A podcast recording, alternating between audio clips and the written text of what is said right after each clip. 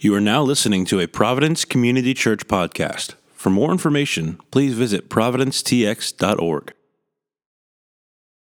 So, this morning we're going to actually be hearing a standalone sermon from Acts chapter 1, verses 1 through 11. So, if you have a Bible with you, we're just going to encourage you to turn there with us.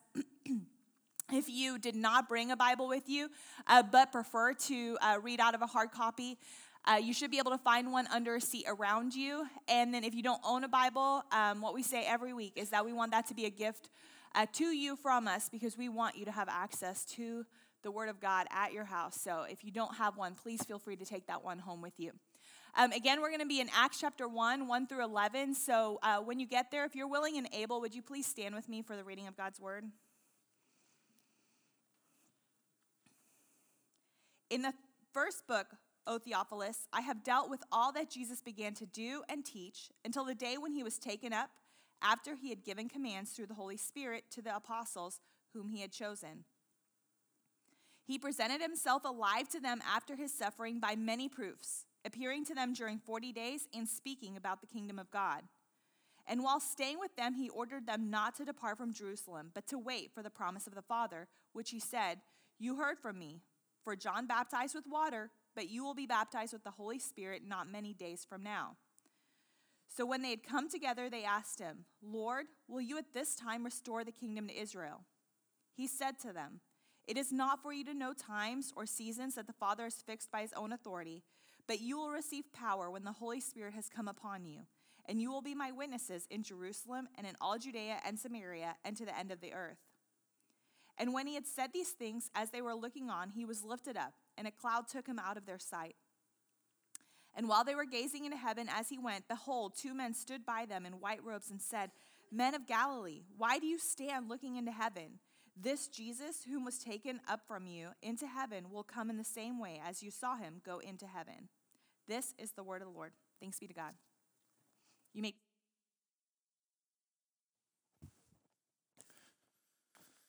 Good morning, everyone almost Happy New Year. Hope you guys had a great Christmas, like Lauren said. My name is Kort, and I'm one of the pastors here at the church. And I'm just glad that you guys made it out together this morning and braved the weather. If it's your first time, I want to say thanks so much for making us a part of your week. And it would be awesome if you just let us know that you were here. One of the ways you could do that is to fill out a Connect card um, while gathering is going on. So before we jump in this morning, I just want to pray for us and ask the Lord to speak to us through the power of His Word. So if you bow your heads with me, I'm going to pray.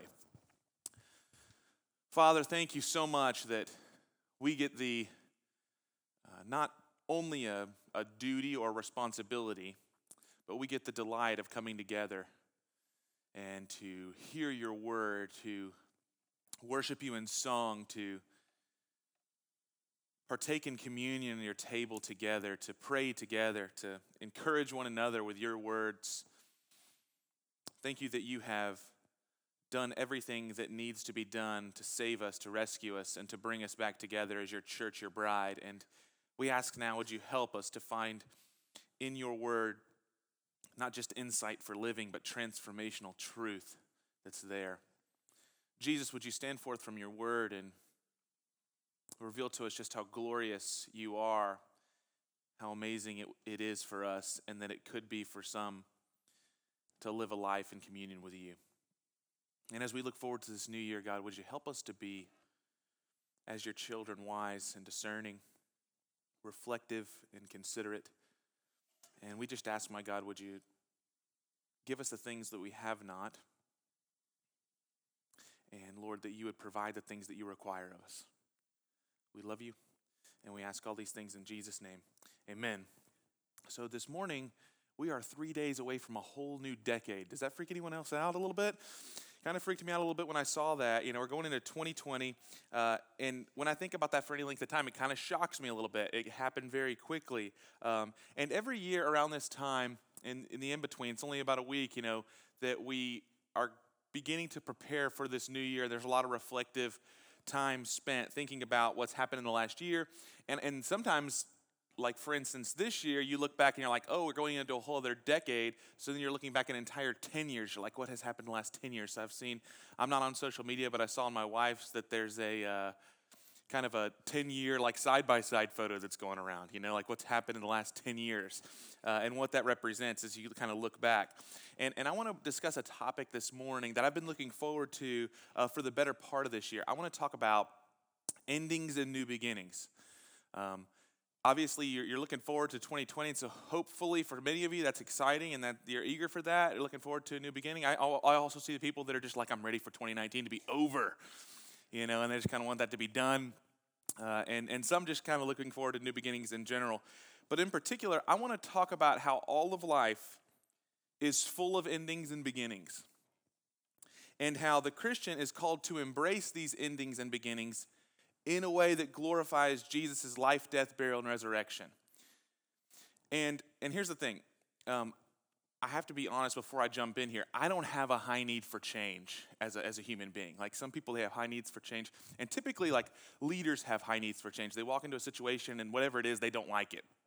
They want to change it, they want to kind of shake it up and stir it up. I'm a, a little bit of an anomaly in that sense because when I walk into a situation, I just generally want it to be peaceful and I don't like people that don't make it that way, you know? And so because I don't have a high need, change, need for change, I tend to be a creature of habit. You know, I eat at the same places. My wife gets onto me. I could eat the same meal every day. I just don't get sick of it. I used to have in my truck uh, when I had uh, my last vehicle. You guys, some of you guys will remember this. Remember the six CD changers? You know I'm talking about? It was really cool if you had one of those. All right, and I had a six CD changer, and I never changed them. I just listened to the same things over and over and over and over again. My wife would get in the car and be like, This is annoying. I am tired of listening to the same CD. The worst part is some of them were sermons. I just listened to the same sermon over and over and over and over. So I get one thing, you know, nailed into my brain. So when I think about uh, new beginnings, I think, man, I, I don't always like that. And here's why not because new beginnings aren't exciting, they are exciting. The reason that I have, a, I have trouble with new beginnings is that by their very nature, they represent an ending to something else. And that's not good with me. I, I struggle with why anything would end. And the reason for that is because endings represent sometimes, many times, oftentimes, loss, grief, separation, rejection. In our culture, an ending of something can't even seem like a failure. Something ended, that means you failed. Uh, and in many ways, it almost feels like a death, like you're something's dying in order for something else to be created. And the statistics would say that a lot of you are probably like me, whether you're willing to admit that or not. You probably are not all that crazy about change. And however, endings and new beginnings are absolutely inevitable in your life. They are happening. It's just like suffering, you know, always I always joke about, you know, Jesus' words in the Sermon on the Mount when he talks about the two houses and he says, when the storms come. He doesn't say, like, if the storms come. He's just telling you outright that if you live in this fallen world, the storms are coming, right? And just, just go ahead and expect that. I one time heard a pastor talking with a young Christian, and he had preached on suffering, and the Christian came up to him and said, I just don't understand. Like, that's just so dreary and it's so dark. Like, I just have, that's not my experience in the Christian life. I haven't suffered like that. And the pastor, an older pastor, looked at him and said, Suffering is coming for you. and I'm just like, oh my gosh, that's the most intense thing I've ever heard. And yet he could say that without an, a, an ounce of smile in his face. And it was the most loving thing he could say to that young man because the truth is, you don't have to be prophetic for that to be true. It is coming for you. And so, endings and new beginnings, whether you like them or not, they are coming for us. Examples are, you know, you grew up with a lot of endings and new beginnings, like leaving elementary school, going to middle school, right? For you, that was an, an ending and a new beginning, right? Or going from middle school to high school. You guys remember that awkward change? You're going in as a freshman. I remember, you know, growing up, I'm worried about being hazed. And so me and my friends, we got together and decided that we're just going to like preemptively strike. So we decided we're going to try to haze the seniors.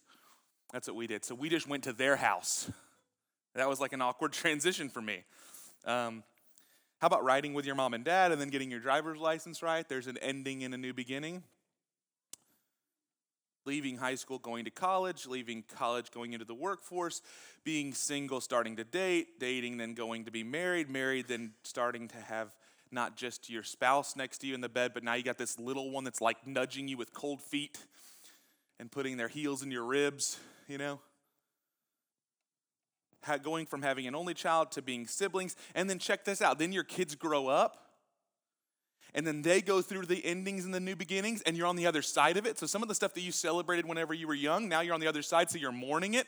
Like you celebrated, I got my driver's license. Whenever you're a parent, you're like, oh no, this is happening, you know? And so a lot of the excitement that wasn't a new beginning on the other side is a death for you as a parent. It's the loss of something, right? And then some of you might be thinking, man, well, I embraced all this. Like, I'm a champ. I don't know what you're talking about, about that being a struggle. And I would say, yeah, maybe you did. Probably not all, but perhaps some. And then there's some other endings and new beginnings that I don't think you, any of us really handle all that well. Things like relationships that end unceremoniously. Or how about relationships like dating relationships that end and you don't have like an, another person waiting in the wings to be your new girlfriend, boyfriend, right? That's tough. The death of a loved one who is impossible to replace, that's tough, right? And that's an ending. How about losing a job? Like, not like you go in and you got this new job slated, but it's like you just get let go. 2008 was a big moment for lots of people, right?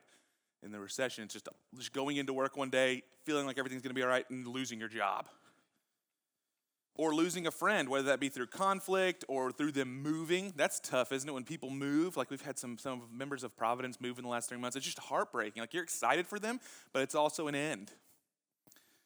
Or accidents or sickness that happen in life, and it just causes a, a, a loss and end as you know it to what your life is like. You ever had that? It's weird, right? Like one phone call, there could be a sickness, there could be something that happens, and the life that you knew is no longer here, and you're just gotta cope with that. And the difference here is not just the tragedy of some of these things, but the uncertainty that when something ends, there could be a new beginning possible.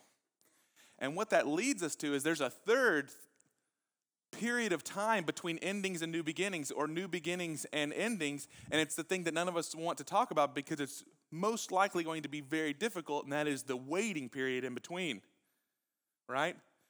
When something starts, there's a lot of promise, but you have a long waiting before fulfillment or when something ends, then you're looking for the new beginning on the horizon and it's not always there, at least not in sight. And there's a waiting for God to do something in the new beginning. I am admittedly an impatient person. I've mentioned that to you guys uh, plenty of times, but this last week there was a moment and an instance. You know, your, your children have a way of really like uncovering you, unmasking you in a way that you, it's not fun. But we were I'm not going to tell you what drive through I was in because I feel like everybody knows, but in the same drive through I'm always in. and uh, we're going through there, and I have I have now an app on my phone where I can just mobile order, and then I just go up there and say I ordered, and they click on it, and I don't have to talk to anybody. It's amazing. And it's you know, and the reason for this is in my mind everything's about efficiency. So it's just like if every domino could fall immediately, you know, I like celebrate when I drive down 1960 and the lights turn green as I pull up to them. I'm like, yes, that's right. This is how the world ought to be in my mind, like that's how Eden should be. You know, you just go and every light turns green for you, you know? And you've lived long enough to know there are most days where that's not true. And then there are some days where every light is yellow and red just enough to where you can't run it. You know, not that I'd ever do that, but you know. So we're in the line, we're waiting, and um, I, you know how you have to choose two different lines? You know what makes me really mad when I choose the wrong line? Get in this line, and then there's just like everybody's over here. This happens on the freeway too, right? Like you get in the fast lane, the slow lane just goes. So then you wheel over in front of somebody, they honk, you're like, okay, I, I did it. And then this lane starts going. Just frustrating, right? Well, that happened as I'm in the drive through lane and we're waiting. But I mean, we're not waiting for like, you know, a minute or two minutes. It's like a whole song goes by and I haven't moved.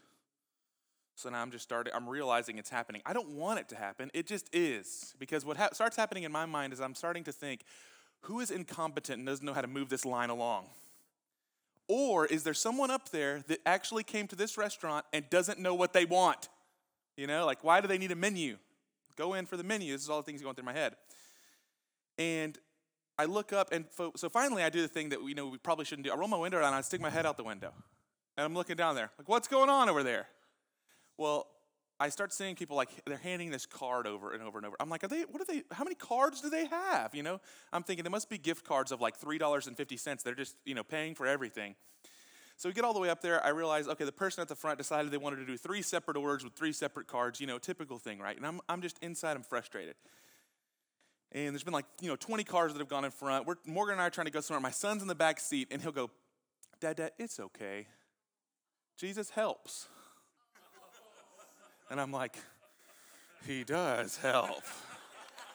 Thank you, son. You know, and I, if it were just Morgan and I, I would have been like, that's enough, you know, but it's Jonas. And so I'm like, I don't want to crush his heart, which is actually leaning into what I should be leaning into. And that I struggle to wait on almost anything in life. Something as trivial as my meal that cost me roughly $7 or whatever it was, I struggle to wait on it. And all said and done, maybe it was 10 or 15 minutes. It really probably wasn't even that ridiculous. But in the book of Acts, here, chapter 1, verses 1 through 11, what you see is that the disciples are going through an ending and they waiting for a new beginning. It, this is the story of Luke has two books, Luke and Acts. The Gospel of Luke, he writes to Theophilus and he says, This is all the stuff that Jesus did in his life and ministry on earth. It ends with the resurrection, and then he picks up in the book of Acts, the Acts of the Apostles. Some call that book the Acts of the Holy Spirit. But the, the Acts, the book of Acts starts with Jesus is now commissioning his disciples, right? But he's going to ascend into heaven, and we're going to see how is the church of the living God born and the message of Jesus going forward. But here's the thing there's this period of waiting between what has been an ending and a new beginning. And I don't want us to miss here that this is it's an intriguing moment. It's a big moment. It's a, probably a really difficult moment for the disciples. They've walked with Jesus now for three and a half years, and physically, his presence is ascending into the clouds away from them. They're losing him for the second time in the last like 40 to 50 days. First time they lost him, they saw him die and breathe his last breath on the cross, and he said, It is finished. And he was buried, and they mourned. They cried. It's all over. Now we know the story is three days later he rises again and they embrace Jesus, right? All the different disciples get to meet Jesus, and it says for 40 days he's teaching them about the kingdom of God, showing them many proofs on his resurrection. And yet now he's telling them, I'm leaving my physical presence is going to be gone from you. He promises, I'll be with you, but I'm going to be with you. The power of the Holy Spirit will live in you. You got to wait here until the Spirit comes. So there's a waiting. Verse 4 says it like this While staying with them, he ordered them not to depart from Jerusalem, but to wait for the promise of the Father which he said, You heard from me. For John baptized with water, but you will be baptized with the Holy Spirit not many days from now. So he says, Wait here. They had to actually go into the upper room, is what they called it, and they prayed and basically just waited for God to show up. Now, many of us, we struggle to pray for like seven minutes. They prayed for days and days and days, sitting there waiting upon God to show up in this miraculous way that they really don't, other than the prophecies of the Old Testament, they don't really know what they're looking for. Now, when I think about this, I don't know about you, but for me, I probably start materializing things in my mind, thinking that was probably it, right? Like, I, I got a couple chills. I'm like, was that the Spirit? Was that the baptism? Was that the moment? All right, you guys ready to go preach? You know, whatever. I, I, I struggle to wait and sit in that. You see, Jesus is preparing the disciples for this new beginning, but he's also calling them to accept and receive what seems to them like a death. Jesus isn't going to be there anymore to turn to and say, So, what did you say again about this, Jesus? There's no referring back to him. You notice that they're struggling here because they start saying things like, So, is this the time you're going to go ahead and restore Israel? Like, they're, like, So, is it going to happen now? And I love what Jesus says. He says, It's not for you to know the times and the seasons that have been fixed by your Father on His authority.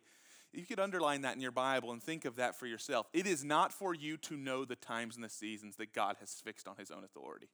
That's really tough to, to deal with, isn't it? When you've been in long periods of time that you don't understand. You've been in these difficult seasons and you're like how long oh lord until i'm you like david how long oh lord will you allow this to happen and the response of jesus is it's not for you to know how long only to know this is what he promises you will receive power when the holy spirit comes upon you. So for us it's he will fulfill his promises.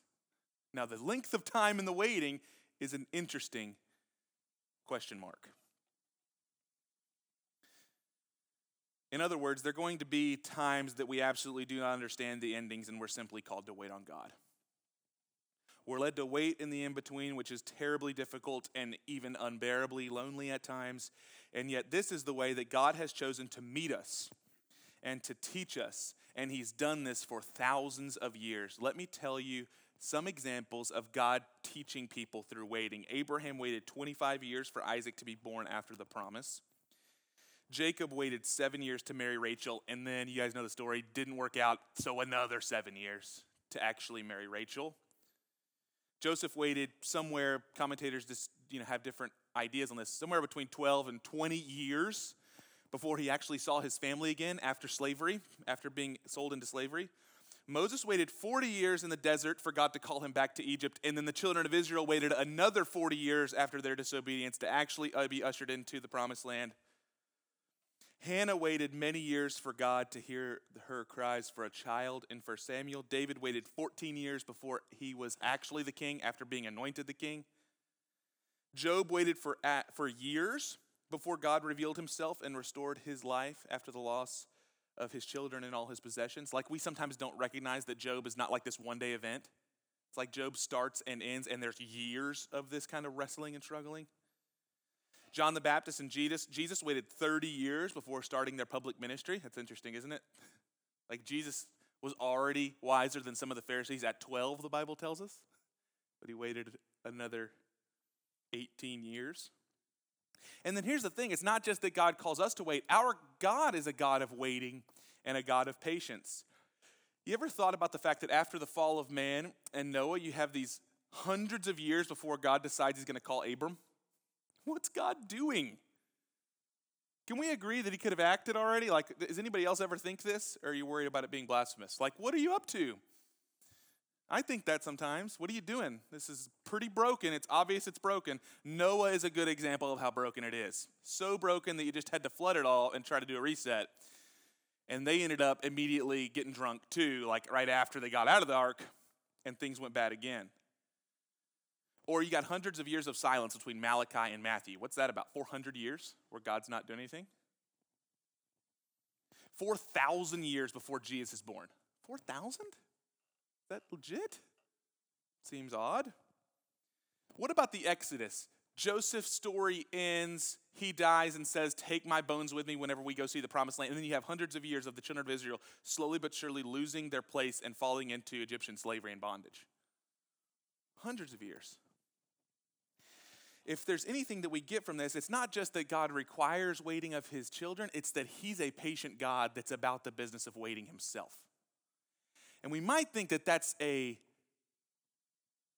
unloving, unkind God to be patient and wait like that. But don't ever forget that the Bible says that his patient waiting is a welcoming in of many to repent, right? He says that he's patient and willing that none should perish, but that all should come to repentance. He waits upon us. He waits and waits and waits. You see, waiting is not only a part of life in general, it's an essential part of what it means to be a true Christian in this life.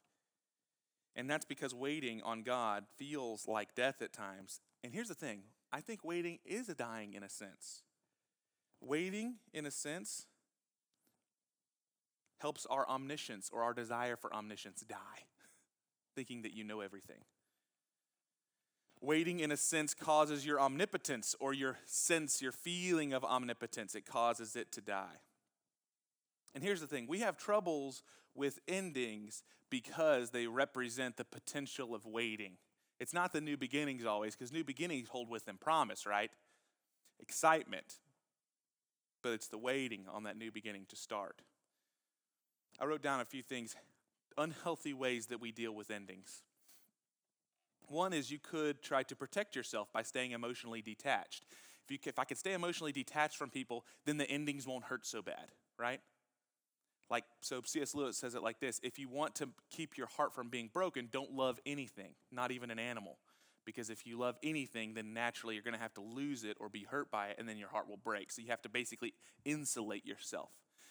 So think of yourself like you have your heart in your Yeti ice chest. You're just making sure that thing stays away and protected, right? Like you got the thermos around your heart. I won't let anyone in. The problem with that is it hardens our heart not just against others, but against God, because you can't compartmentalize a hardened heart. You can't just harden your heart towards certain things. It's either all beginning to harden or it's not. Or we could pretend it doesn't bother us by launching into a new beginning immediately. So, this is one thing that some of us do we could pretend that the ending of something wasn't a big deal by saying, I'm just too excited for what's coming. Who cares about what lost? You know, let's just move forward. When I was 12 years old and I, last, and I lost my father, that was my response. I told my mom, bad things happen to people all the time. This is just one bad thing that's happened to me. We have to move forward. And here's the thing that is celebrated in a world that, that, that looks to strength and courage and resolve. But that pride masked by indifference can lead to discouragement and despair. Remember Peter after the resurrection, and he knows that Jesus is going to have he's going to have to confront Jesus, or Jesus is going to have to confront him about his denial. And so, what does it say? Peter says, "I'm going to go fishing." In other words, I'm done with the disciple life. I'm going back to my old vocation. And what happens? Jesus shows up on the beach to confront him. We're going to have a talk. Or we could try to prevent it from happening. It's like prevent something from ending by working really hard to figure out a way not to lose it. So this is like the martyr hero Peter. Jesus says, I have to die and go to the cross. Peter says, No, far be it from you. I'll fight. Remember what Jesus says? Well, first he says, Get behind me, Satan. That was one. Another time he says, Peter, you will deny me before the rooster crows three times tonight. Peter says, just scoffs. Ha, you don't know me. And here's the thing, we give Peter a hard time. He actually like lived up to his words. When the soldiers showed up, Peter takes his sword out and cuts one of their ears off. He's for real. He's like, they're not going to take you. And Jesus is like, whoa, I already told you this is going to happen. But Peter is unwilling to allow what he has found, this precious moment with Christ, being close to Jesus, near to him. This ending will not happen. And yet Jesus knows that it must. Or you could try to preserve what currently is by never moving on. This is when maybe you lose someone, but you tell everybody around you, we're not moving on from this. We'll never forget. I heard a story about one pastor, his grandmother lost her husband earlier in life, and she wore black the rest of her life. And the, the message to the family was this we're not moving on from this we'll never forget it's not go-. and so you just kind of try to live in this preserving what was problem with that is it allows bitterness to take root in the heart and regret to own you or you could project the blame of loss on everybody else around you right so the ending happens and you start looking for people to blame why did it have to be this way and here's the thing that I have found pastoring people is a lot of people that project blame everywhere else, it's because internally they're also projecting a lot of blame internally on why they're at fault for why this happened. I let it happen. And sometimes that could be true. There could be external factors or internal factors that caused an ending to come. However, the Christian knows that in God's sovereignty, things end. They must end. It is an absolute necessity that things would end so that life could come. Now, here's the thing is there another option? Yes, and that's really what I want to point to this morning. Is there another option of how to deal with endings and beginnings? Yes, and it's rooted in the very fabric of the gospel itself. We learn to embrace endings and new beginnings and to wait on God in the awkward middle by following the pattern of Jesus' death, burial, and resurrection. If you have your Bibles, just left hand turn to John 12, and I want to read to you a, a portion of scripture from Jesus. John 12, verses 20 through 26 says this. Now, among those who went up to worship at the feast were some Greeks. And so they came to Philip, who was from Bethsaida in Galilee, and they asked him, Sir, we wish to see Jesus. And Philip went and told Andrew, and Andrew and Philip went and told Jesus. So these Greeks show up and they want to see Jesus. This would, this would be, many commentators say, a turning point in the Gospel of John. Jesus, for the first 12 chapters, has done ministry to the Jews. He has come to the lost sheep of the house of Israel. He has brought to them the message of the kingdom coming, Him being the Messiah. And now there's a turn in 12 as Jesus turns his eyes to the cross, he's turning his eyes to Golgotha and says, I must die, I must be crucified. And so from 12 on, you're going to get Jesus talking a lot about what's going to happen. And he's doing his Olivet discourse in 15, 16, and 17. You're going to see the stories of the cross at 18 and 19, the story of the resurrection in 20. Jesus does a lot of talking about what the cross signifies. But 12, verse 20 is a turning because the Greeks show up to talk to Jesus. And in order for the Greeks to really see Jesus and know Jesus, something very significant has to happen. Jesus has to die to welcome the Gentiles in. Now that's interesting, right? An ending has to happen in order for these guys who say we want to know Jesus, we want to see Jesus. In order for that to happen, Christ has to die. Listen to what Jesus says as Andrew and Philip say the Greeks want to talk to you. Verse 23 The hour has come for the Son of Man to be glorified. Truly, truly, I say to you, unless a grain of wheat falls into the earth and dies, it remains alone. But if it dies, it bears much fruit. Whoever loves his life loses it. Whoever hates his life in this world will keep it for eternal life. If anyone serves me, he must follow me. And where I am, there will be my servant also. If anyone serves me, the Father will honor him. These words are so pertinent, aren't they? Two things are happening here. One is justification. Jesus says, in order for you and I to be saved, to be welcomed in, particularly the Gentiles, into the fold, he's got to die. And he says, there's no other way. One way to put it in light of our sermon is this in order for the new beginning of the church to happen, first there has to be an ending, namely the ending of Christ's life. A grain of wheat must fall into the ground and die to bear much fruit. He's telling his disciples this I have to die. There has to be an ending. Now, we know that it's on that basis and foundation that our Christian faith is rooted, that the, the crucifixion of Christ, the gospel's right there. Jesus' death, burial, and resurrection for us to welcome us in, to forgive us of sin. That's where we stand. But here's what we often miss is the next half of that verse, which is about our sanctification, where he says, And if you will follow me, you have to die too. Whoa. Now that's tense. Now we've read these verses, but what does he mean? If we're going to follow suit, he says, wherever I am, there my servant will be also. Meaning, if I'm going to be going to my death, then those who follow me will go to theirs. If, God, if I've got to embrace endings, guess who else has to embrace endings? Everyone who follows me. If I've got to stare in the face what's going to not, not just feel like death for Jesus, it was death. But that means that we have to stare death in the face too. Now, what do we know is that for the Christian to truly come to saving faith, we die to ourselves, right? Galatians 2:20. I've been crucified with Christ. But I believe there's a second meaning here too, which is a way of life. It's a way of facing life that we maybe potentially have lost in the church, namely that we regularly receive death in order to receive life. We regularly face the death that's before us in, in everyday action, everyday circumstances, and we say, rather than trying to circumvent this, rather than trying to reject this, rather than trying to project, prevent, or project, I'm going to receive. Why? Because I trust that God will bring a resurrection from it. In other words, we're called to follow Jesus into resurrection life, yes but we are conformed to the image of Jesus by embodying his death too. And listen to me, you might be thinking, that's really masochistic, or why are you saying this?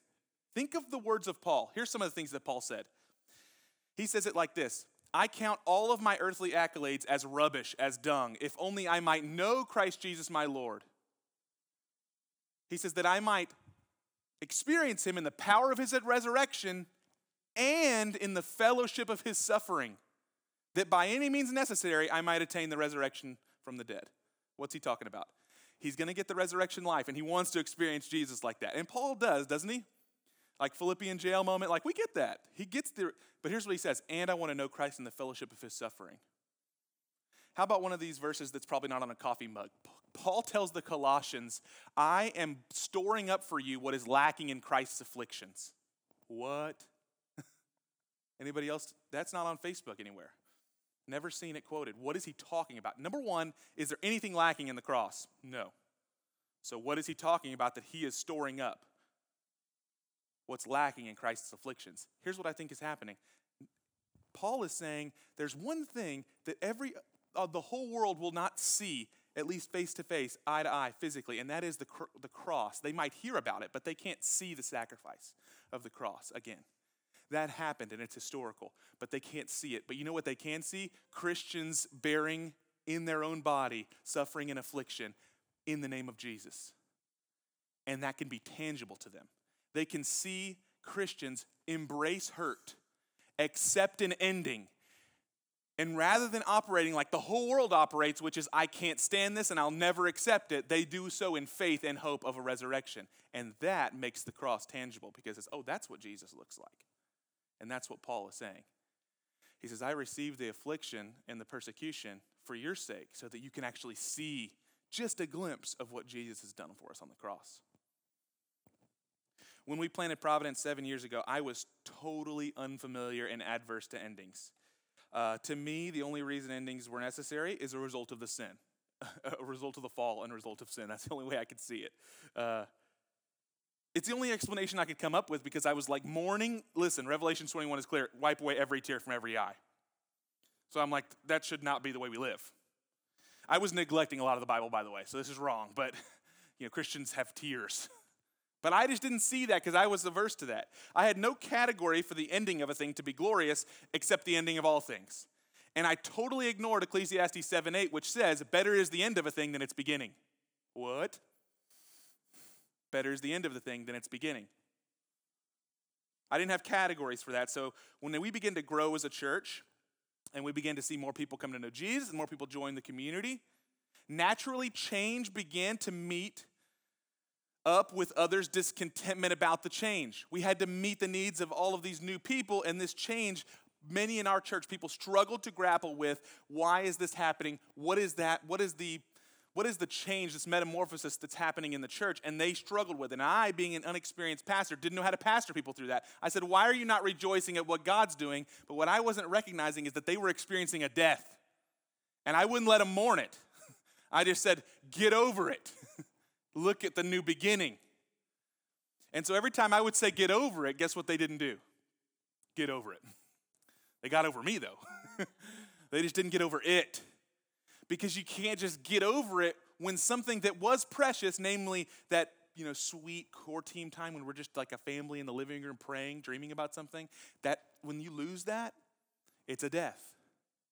Now it's a necessary death. Why? Because in order for what we dreamed about, what we prayed about to happen, this had to die. But that doesn't make it an easy death to accept.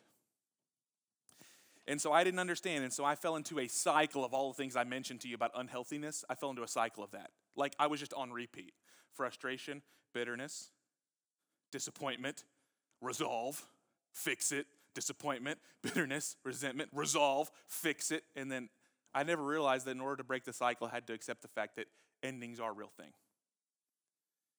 And they're not only a real thing, they're a necessary thing. Because endings remind us that we are finite creatures and we can't control everything. And that's an important thing for us to know. Endings help us reflect on what has been, learn from mistakes, successes, failures, and triumphs. Endings teach us to see and feel what we lack and then ask God for help in our time of need. When we never face up to endings, we don't see what we lack because we think that we are strong enough to take it. Endings allow us to experience communion with Christ in the midst of our limits and losses, the ones that we want to ignore. Endings force us to listen more closely to God and others and to let go of what has been in order to embrace what can be. And here's the thing waiting also is helpful and essential because waiting calls us to listen more and talk less. When you're in the waiting, you, David says it like this I, I close my mouth, I silence myself before the Lord. Why? Because when you're waiting, you don't, the words don't matter. You can't materialize something that is not. So you shut up more and you listen more. Waiting challenges our perceptions of what is right and good because sometimes what we think is right and good isn't happening, and we thought we served a right and good God, and so now there's something that's not jiving, and it challenges us to stretch us. Waiting unveils the crisis and chaos of doubt, discouragement, and despair in our hearts that otherwise would have never been unveiled if we didn't have to wait. We would have just kept that stuff right beneath the surface. When everything's going well, that stuff just kind of takes up residence in corners of our heart. But when we have to wait, all that stuff comes up. Think about me in the Chick fil A line. Listen, the impatience was already there. Do you know what waiting did? It just brought it right to the surface. It's not like I was patient before and then all of a sudden now I'm not patient. No, I was already impatient. The waiting created the chaos. Waiting causes us to hope, it stretches our hearts to finally receive what God has for us. And it makes solid our confidence that God has already planted the seed of the new beginning, and now we're just waiting for what He's going to bring to fruition. And finally, new beginnings remind us of the resurrected reality that God promises us so many things. and He will deliver. New beginnings provide us with possibilities, potential to pursue new vision. They call us out of comfortability and into the unfamiliar. And they demand faith and trust. See, new beginnings are essential because they, they, call, they require more of us, but in an exciting and invigorating way. Here's the thing in order for the new beginning to happen, something must die often. Okay, so what do we do with that? Because that's a lot. Well, I want to give you a few questions to consider, maybe a few categories that might help, and then we'll close. What new beginnings have you perhaps tried to over realize without mourning the loss of something? Reflect on that this, this next few days. What new beginning are you trying to grasp, but you're like me, just trying to over realize what's coming and not even acknowledging what has been?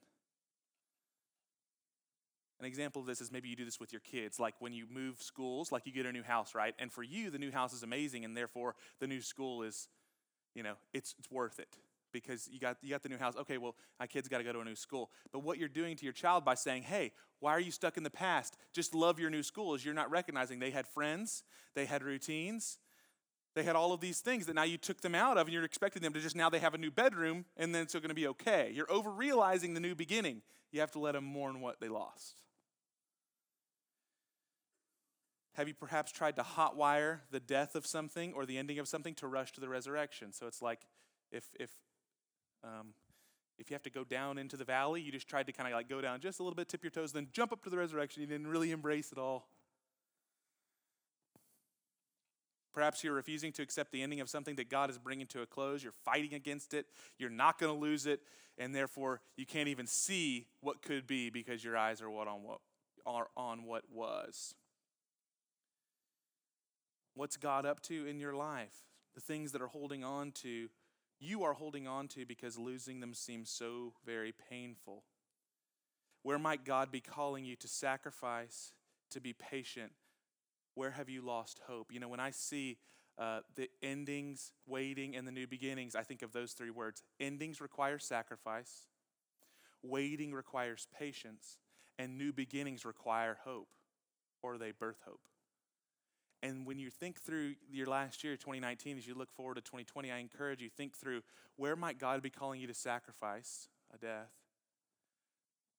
Where might God be teaching you patience? Because the, the opposite of patience is not necessarily impatience. It could be you're a demanding person.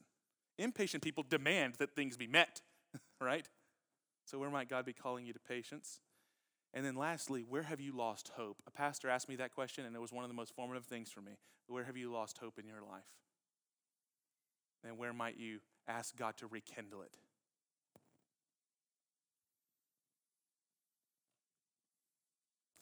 To give you some categories, you know, endings don't always have to be what you think they are. Sometimes they're an ending of a way of thinking, which could be a resurrection into a new way of thinking or living.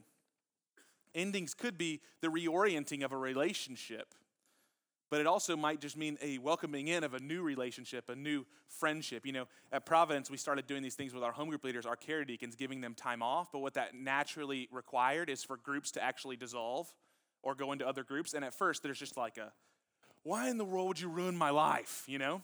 Well, here's the thing in order for our, our group leaders to be healthy, they need to rest, but it also means our church has to learn how to embrace an ending so that they might look into a new beginning. New relationships can emerge doesn't mean that old relationships didn't matter. They matter, they're significant. You can mourn them and then look forward. It could mean the ending of a role or position, but it also might need a new role or position to take, the ending of a vocation or a career, the beginning of a new vocation or career, whatever it is in the waiting. I want to encourage you if you aren't sure what the Lord is up to, wait upon Him. Seek Him, listen well, reflect, journal, pray, consider. And all of this, let it be couched in this simple truth. And I'll close with this thought. The I, I, teach my son, we, walk, we sing songs, the New City Catechism at night. And here's the first question, right? This comes from like the Westminster Catechism, but it's what is our only hope in life and death? That's the question. Answer that we are not our own, but we belong to God, body, soul, and spirit. This is our hope. We are not our own, but we belong to God. All of the things God brings to your doorstep, you can, you can trust that because you are His, that He will sustain you through them. even the ones that feel like death. And so, as the living Christ calls us to follow him, we have to ask ourselves, what did Jesus do? He faced the death that was coming his way. He was willing to embrace what was terrifyingly difficult because he saw the resurrection ahead. Hebrews says it like this It was for the joy that was set before Christ that he endured the cross, despising the shame. He knew what was coming, the resurrection, so he walked fearlessly through the cross. And then he rose again to bear much fruit, not content to hold on to what was, but to lead the disciples into the new beginning the church of the living God. And so I'll close with this thought. Acts chapter 1 ends with the disciples are looking into the sky as Jesus goes and ascends into heaven, and the angel comes and says, Hey, why are you still looking up there? He's going to come back the same way he just left. In other words, get down to business. Go be his witnesses in Jerusalem, Judea, Samaria, the ends of the earth. Many of us are stargazing at what was. And instead, we should hear the words of the Lord that say, Get down to business. There's a new beginning to be had. If you'll stand to your feet, I'll pray for us.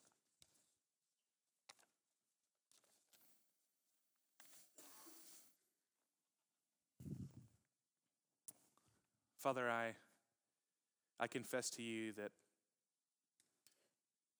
endings are difficult, not just because they represent loss, but because I'm impatient and fearful.